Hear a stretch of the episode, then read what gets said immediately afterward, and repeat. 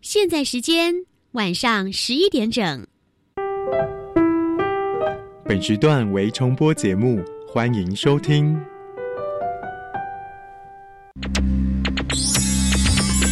Hey guys, this is National Education Radio。欢迎收听端端主持《青春创学院》。嘿，你对科技的未来想象都来自哪呢？看科幻影片啊。那科技可以影响你什么？带来生活便利啊。那可以为你自己创造什么？我想造一个自动弹出我心情的乐器。日常小念头，未来有看头。你的突发灵感可不是做梦，而是可以完成的梦想。马上来加入今晚的青春创学院。嗨，同学们，欢迎再次收听青春创学院，我是端端。每个礼拜一晚上十一点钟到十一点半，欢迎收听教育广播电台。好，我们今晚的节目要来跟大家介绍的是什么主题呢？哦，今天的主题呢非常非常夯，但是也是一大门学问，就是 AI 要怎么样学人工智慧呢？当然不可能全部今天在本集都讲完，但是呢，我们将试着呢邀请专家来告诉我们到底怎么学，哪里有。去，首先来欢迎我们今晚的专家主讲，来邀请到是曾吉宏老师。各位好，我是 K F 教育团队的阿吉老师。我们团队呢，就是在进行各式各样有趣的科技教育的动手做课程，希望大家喜欢。那谈到 AI 新兴科技的话，那我想跟大家讲的事情是，是它是一个新科技，它是一个新名词，大家先不要怕。那科技呢，都会有它的局限性跟它发展的历程。那 AI 的话呢，是建立在以下三个方面的发展。第一个是我们电脑运算的速度提升，第二个是神经网络演算法理论的发展，第三个的话就是网络上非常大量的资料都可以让我们方便取得。基于这三点，我们在 AI 方面有很多的应用。那人类的感官，通常的话，在 AI 方面的话有应用的话，就是以视觉。还有以哦语音辨识或是语音合成这个为主，那当然其他还有味觉啦、嗅觉啦，还有触觉，也是一个研究的领域哦。但是的话，目前我们看到通常都是以视觉跟语音为主，其中又以视觉为大宗。那视觉应用都非常广，就是人脸辨识啦、无人车啦，哦，或是说你电路板瑕疵的检测哦。那这个都是基于我们世界上已经有发展数十年的。影像处理的技术哦，再加上 AI 的哦一般化，还有就是处理各式各样大量资料的能力，所以得可以得到的结果。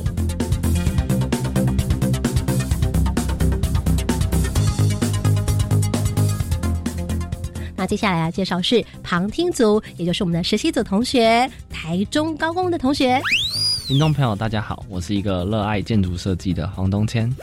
听众朋友，大家好，我是有空没空就宅在家里打城市的林庆红。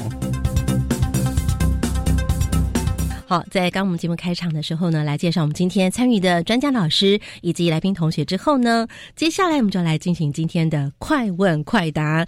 我们要特别来请阿杰老师来帮我们讲题。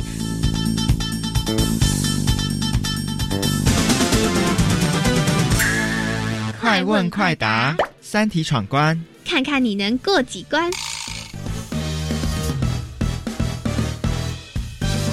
线上收听同学也请注意喽！第一道题目，请准备喽。下列何种情境对 AI 需要性是最低？一、人脸辨识；二、车牌辨识；三、语音辨识。一、人脸辨识；二、车牌辨识；三、语音辨识。请作答。三，我看到了，东健觉得是语音辨识。好，我们的信宏同学认为是车牌辨识。来，阿吉老师，请告诉我们答案是？答案是二。哎，这时候阿吉老师露出了一个诡异的笑容。这道题目出的真好，答对的同学来，信宏，为什么你认为是车牌辨识呢？信宏同学露出一个非常骄傲的表情，说没有没有没有，啊，请说明。因为我觉得人脸辨识它的特征会比较多啊，数字就是固定那几个，就是长得不会差异太大。嗯，对，语音的话，我们可能说话会有很多的口气，或者是很多的句子语调之类的，所以我是觉得二应该会比较好的答案。东圈同学，你为什么觉得是语音辨识呢？一开始想到就是车牌的部分，我是觉得日常生活中这是蛮常用到，像在我们学校，我们的门口它也有啊。你只有十秒钟可以解释为什么？你认为是语音辨识呢？呃，一个直觉，可是后来后来想到好像不太对。好了，我们这回就请阿杰老师来帮我们做专业解答，为什么是二车牌辨识呢？信宏同学解释的有正确吗？嗯，解释一半正确。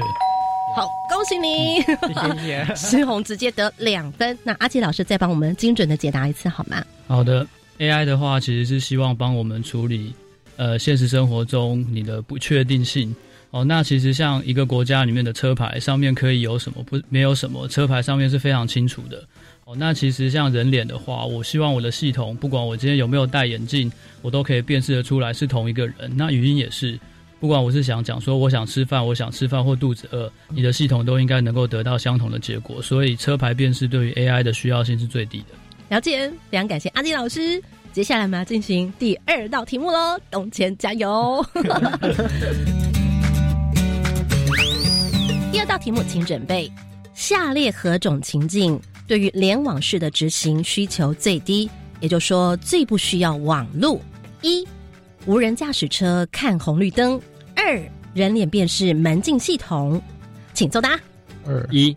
哎，这时候信宏同学，你的声音稍微小了一点哦。不好意思，你很确定是二吗？我是算半猜测。你半猜测？对对对。信宏认为是人脸辨识门禁系统。那我们的东谦觉得是无人驾驶车看红绿灯。那刚刚呢，因为是由我们的这个信宏同学得分，我们就先让东谦先来解释一下，为什么东谦觉得是无人驾驶车看红绿灯呢？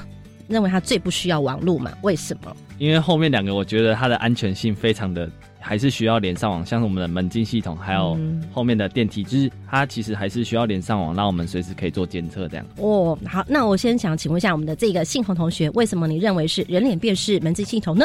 因为我觉得人脸辨识系统那个机器已经大概知道你的脸的长相，所以。比较不需要连到网络，说抓什么资料进来。你认为是这个样子？那到底答案是？来，阿杰老师，请回答。答案是一。哦，答案是你看东杰刚刚在回答的时候，好像又不太知道答案是什么，但是你却认为是一，对不对？这时候呢，你有没有什么觉得应该有没有比较有信心解释了？一样只有十秒钟，给你多十五秒钟好了，来，五四三二。可见这道题目对于我们非常专业的同学还是有难度。阿基老师来帮我们解释一下，到底为什么是无人驾驶车看红绿灯呢？好，刚刚三个系统里面，其实只有无人驾驶车它会动，那另外两个的话，它都可以透过有线网络。其实这一题在问的是说，当网络挂掉的时候，哪一个系统还可以正确的执行？哦，其实。无人驾驶车是没有办法。如果我今天无人驾驶车，它看到一个红绿灯，它还要把影像送到网络去辨识回来的时候，有两个问题：第一个是会太慢；第二个是，如果今天你网络挂掉，例如你车子在郊区，你没有 WiFi 的话，那你的无人驾驶车就会卡在路口。哦，所以这个是它最不需要。联网执行，你的无人车它本身就要有具备看红绿灯的能力。嗯，了解。那刚信宏同学他认为他所解释的人脸辨识门禁系统，他刚刚解释哪里可能没有最正确呢？所以以至于他选错答案。阿杰老师，嗯，这个也一半对哦。但是就这一题三个选项来讲的话，其实答案要看一了。嗯，就需求最低的部分。对，还有一个地方要考虑的就是我到底多久可以做一次。我人脸辨识门禁系统的话，我可以接受说我辨识一次人脸五秒钟，但是我没有办法接受无人驾驶车每一台车看红绿灯都看五秒钟，这样就 对，太久了，这样就塞车了。嗯，对对对对对，所以这个时候车子是不太适合用传到云端再辨识回来，这样它必须要在车子端就做完所有的 AI 的推论。哦，了解，OK OK。好，接下来我们就来进行第三道题目喽。现在目前分数比呢是东迁一比二，跟信宏。好，我们现在来看看第三道题目，谁能够过关呢？第三道题目，请准备喽。下列何者不是哦？下列何者不是 AI 应用爆炸性成长的关键？一电脑运算速度变快，二神经网络研究发展，三网络通讯速度提升，四大数据，请作答。三。四。东谦呃这样子模糊的说了个 四，东谦觉得是大数据，然后呢，我们的信宏同学觉得是网络通讯速度提升，哪一位会答对呢？阿杰老师，答案是三。突然，信宏同学呃，好像还觉得说哈，我答对了吗？是我答对了吗？你刚刚突然眼睛在发冷的意思是？呃，就是我是算是用删除法。啊，什么是删除法？那我想请问一下东千，你认为什么是大数据？像是我们可能家里的那种 PA 二点五侦测，它就不算是我们的大数据。就是大数据可能是说，呃，我们在台湾的每个地方都有监测站什么，然后日积月累，它就是每次的结果，然后放到网络上进行分析，这样它的数据量比较庞大，就是人类没办法去。上一集我们讲过哦，你记不记得？明明完全不知道回去怎么解释了哈，你看看。所以呢，线上收听同学对于这种新兴科技感觉到很害怕。即便呢，像我们这个冬天同学，他已经可以在自己的房间里面做一个智慧开关，全部都是自动开关。妈妈进去的时候就会哔哔哔的叫声，他回答起大数据，好像知道，但是还是不见得能够很精准的回答的。所以我们大家一起来学习。那我们这位先请阿杰老师来先帮我们解释，为什么答案三网络通讯。速度提升呢？网络通讯速度提升是代表说，我今天如果要把资料传到网络的话，我可以传更大量的资料。嗯，那例如以前我们的通讯可能只能传一个字、一个数值，那现在是不是可以传影像，甚至可以传影片？有了五 G 以后，你可能看过网广告说，哎，十 Giga 的电影可能下载只要几秒钟。OK，但是这个跟 AI 推论的，就是 AI 爆炸性发展，不是最关键的地方。了解。那刚其实前面有不同的选项当中，也许呢，线上收听同学也有可能也是第一次听到。我们来讲一下，电脑运算速度变快，指的是各位可以想想看，你今年的智慧型手机跟去年的智慧型手机价钱差不多，但其实速度基本上会差了三到五倍，甚至更多以上。每年的 iPhone 也是，每年的电脑也是。所以根据有一个很有名的叫摩尔定律，我的。呃，半导体的处理的速度的话，每十八个月基本上会 double。嗯，了解，还蛮大的，还蛮大的。那么第二个选项，神经网络研究发展。好，我们这边讲的神经网络的话，是指说用电脑演算法去模拟我们大脑里面神经元的架构，因为人类的大脑具有非常强大的抽象化跟。呃，一般化的能力，哦，它就是电脑一开始叫电脑叫计算，就是 computer，所以其实翻成叫计算机是比较准的。那神经网络就要帮我们处理这些非常大量的资料，然后它可以在很快的时间内找到它的特征。哦，那相关的神经网络研究发展在这十年来有非常爆炸性的成长。嗯，了解。第四个，刚刚我们讲的大数据，冬青呢刚刚讲的有点小小模糊。一点。其实大数据它的定义很简单，就是超大量，而且超而且有。时间跨度的资料的集合，例如刚刚呃，冬天。他有提到说 PM 二点五，嗯，那假如说我们全台湾有一万个测站，它一年以来累积的资料，它就可以我们分析出很多有意义的有有意义的资讯。那第二个，或是我们可以想要说，每天在 Facebook 上到底有多少几千万人在打卡上传他的自拍照，嗯，那，那这些资料的话，其实也是很有趣的应用，例如他什么时候在哪里做怎样的打卡动作。哦，这其实也算是大数据的一种，所以意思说它不是直接的反应显示，它要经过一些分析，然后有找出一些意义来，这样子，对，才是一个大数据，是一个比较具体的一个数据上面的分析。对，好，那么我们在今天的三道快问快答，目前我们东千跟信宏的比数是一比三，由我们的信宏争取成功。那我想在后头，我们邀请阿杰老师针对我们这三道快问快答呢，来帮我们做一个小总结，来跟大家做一个解释，好吗？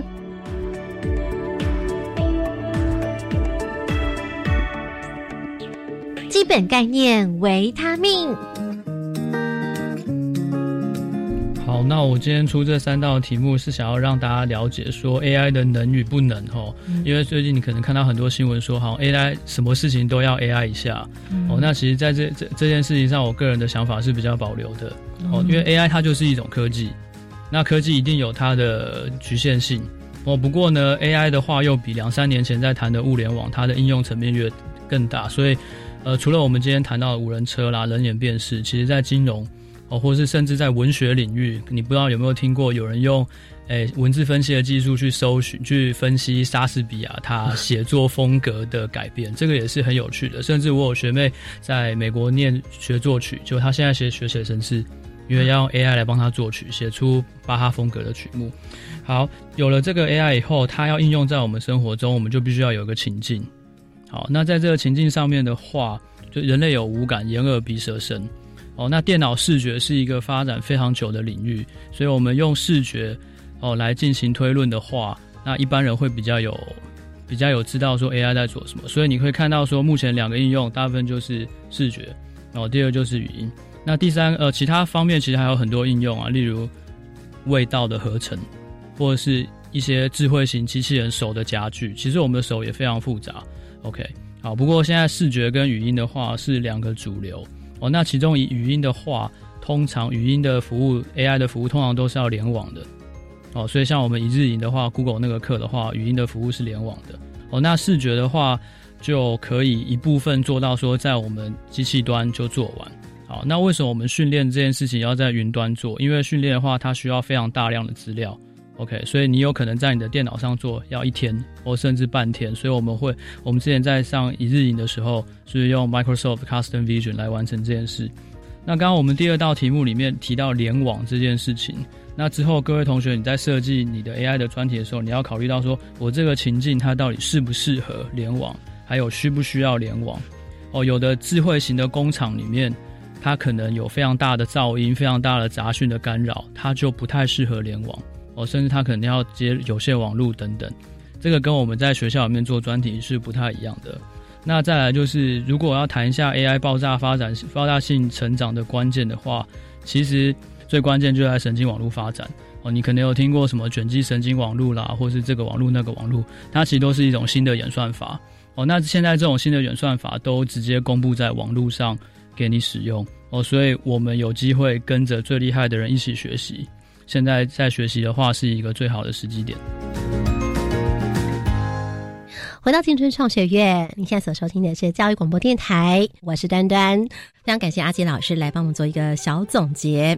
在待会呢，我们就要来听听看，今天两位青春代言同学，他们在日前呢也参加了一个有资策会来执行高中直升 AI 扎根活动，他们参加了一个一日营。今天在节目当中，我们也透过他们的经验，他们所看到、所听到的，以及他们的心得分享。但我们在开启呢，先来听听看东谦同学他在这个活动当中感觉到跟他以往所学的活动有什么不同呢？好，来东谦。那这是我们的 AI 智慧应用新时代人才培育计划开始实施，是因为在台湾，我们 AI 行动方面已经规划了一系列的课程，包含在高中、高职，所以故而构思利用我们高中职推甄后至大学开学前，以及我们升学压力就是已经暂时解除的阶段，提供资讯科学相关的系列活动。这是活动目的不在于培训每个学员的呃写程式的那些能力，而是激发。大家的学习兴趣、认知 AI 的应用，还有它的重要性，而且他参加的学员不限于我们电子电机咨询类的学生们，而是鼓励各个领域的学生共同做参与。冬天同学所分享，其实你跟信宏都有一起参加，对不对？对。早上到下午一整天的时间吗？它是为期差不多六个小时的一个活动。嗯，但是你们为什么能够去参加呢？还要经过甄选吗？还是怎么样？呃，对，方式有算蛮多种的。它有一种是，呃，你在线上完成它指定的课程，就是我们去做学习，然后它会有一个线上测验让我们去做评分，然后它应该是用筛选进去。然后第二种是由学校做推荐适合的人选这样。嗯。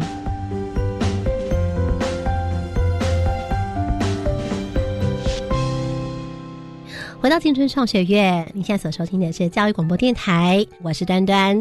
那我想请问一下两位同学，特别是东谦，你自己觉得里面当中最酷的、最有趣的是哪个单元？呃，就是莫过于最后的 AI 图像辨识自走车竞赛的这个活动。哦，AI 图像识别自走车竞赛啊，对，没错。当时的老师是。呃，我们的阿基老师就是阿基老师。你对阿基老师的印象是超活泼，真的吗？心目中的老师的一个样子哦，怎么样子？就就是呃，高中时候都会有幻想，就是哦，我的老师是怎样一个个性的人，然后会带给我什么样的东西，啊真的一个一个憧憬啊。嗯，就是呃，它等于是我们一个很大的一个类似图书馆那样藏书类那类简单来的。说就是有问必答啦。哦，就真人图书馆，对 不对？对对对，他他就是呃真人 AI 了。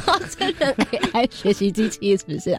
哇，这个两位同学呢非常崇拜阿吉老师就对了哦。可是听说阿吉老师呢对高中同学是稍微比较宽松一点，因为听说他对大学同学是非常非常严格的哦。老师有很严格或很凶这样吗？他他只有对那个现场的那个北科大的哥哥有点比较凶一点点，真的哦，有感觉有目睹嘛，对不对？说来怎么样？他他严格哪个部分？技术方面啊会比较要求这样。所以你看他才是非常有有所要求。对你们，你看现在是才是这样。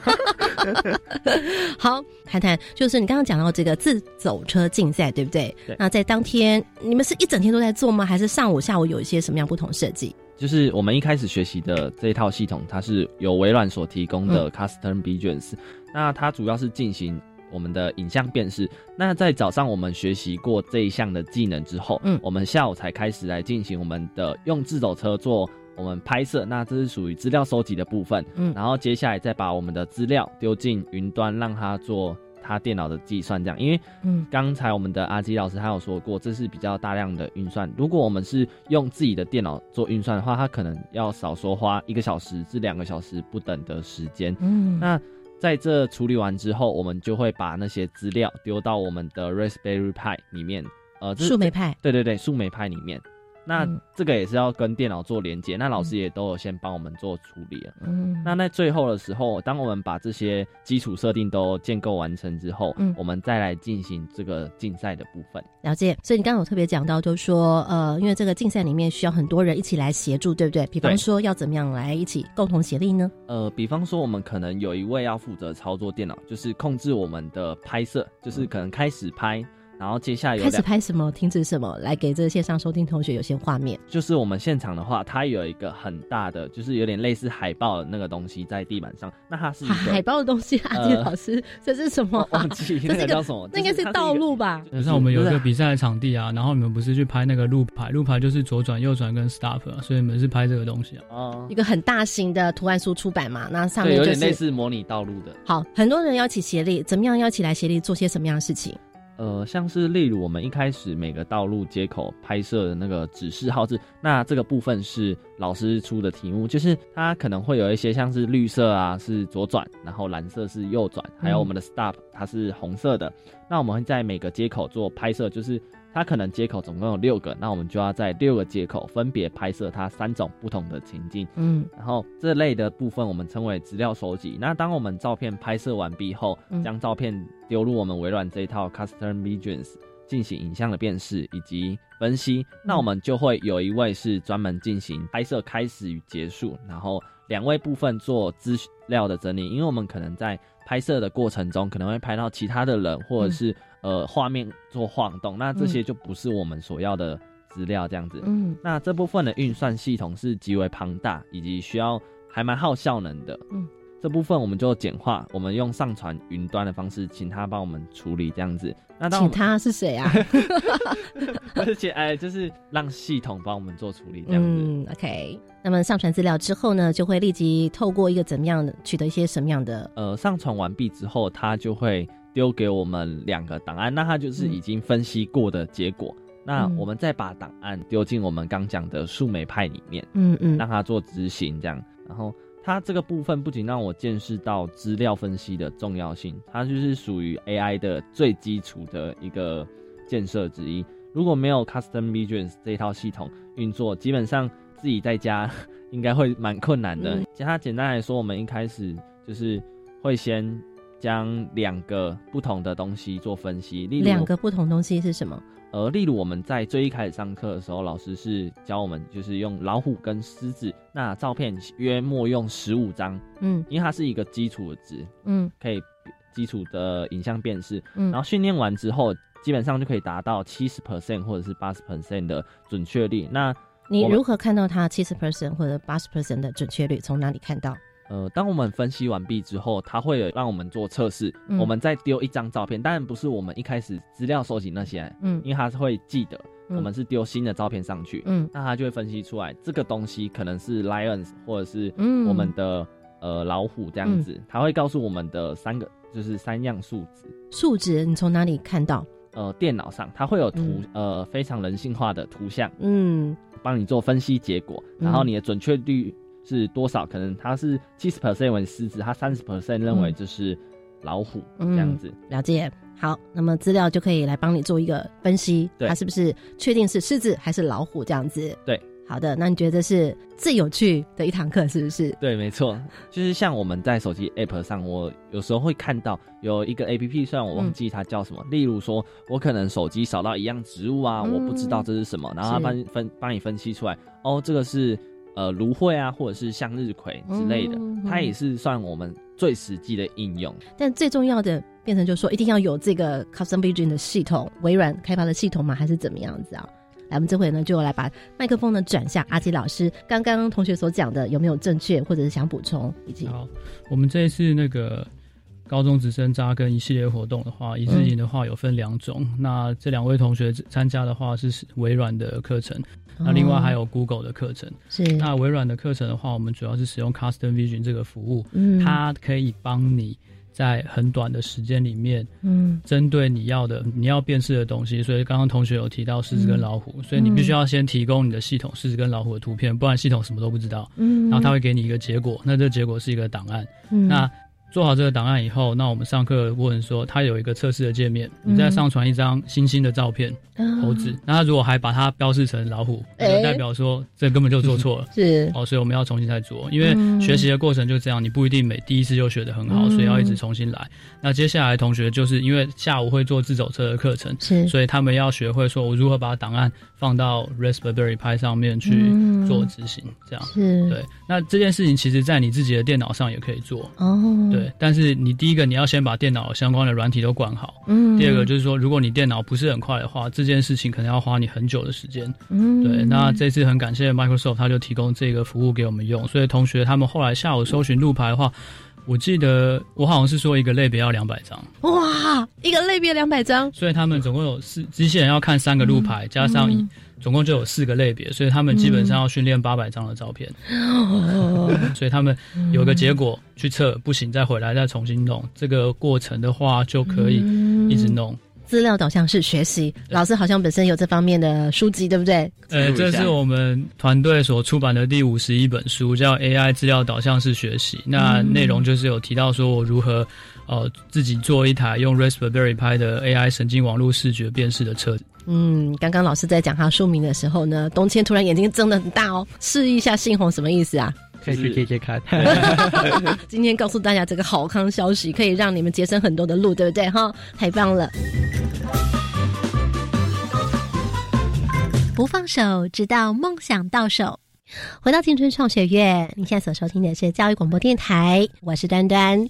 那我想请问一下两位同学，所以当你们看到这个资料丢上去，它传输出来的结果，心里面有没有感觉很兴奋，还是 有值得了？有值得了？这个这真的弄弄很累。但弄了多少时间？你当时呃，我们通常弄了一个多小时，然后赶在最后的五分钟前做完了。很紧张，对不对？对，应该会想说，诶，到底会不会跑出来这样子？然后结果呃少了一项技能，真的哦，什么技能右转的时候会左转。啊？怎么？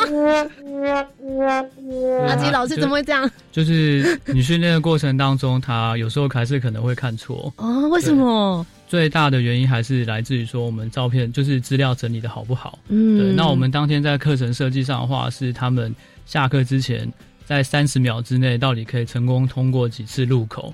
他们要完成的任务，对，然后要做排序，就非常的竞争这样子。哦 对，每每一组的同学就各自忙各自的，这样有的准备报告，有的整理机器人，有的照片，有的上传。对，哇，在现场你有没有看到让你们觉得说哇超厉害的哪个组别之类的有没有？我们我们是算第一个做完的，然后我们过了三个路口之后，我们就想我们至少还有三个路口。哇！然后结果第二组出来的时候，他们过了四个，然后我们就变第二了。哦，第二已经也很不错啦。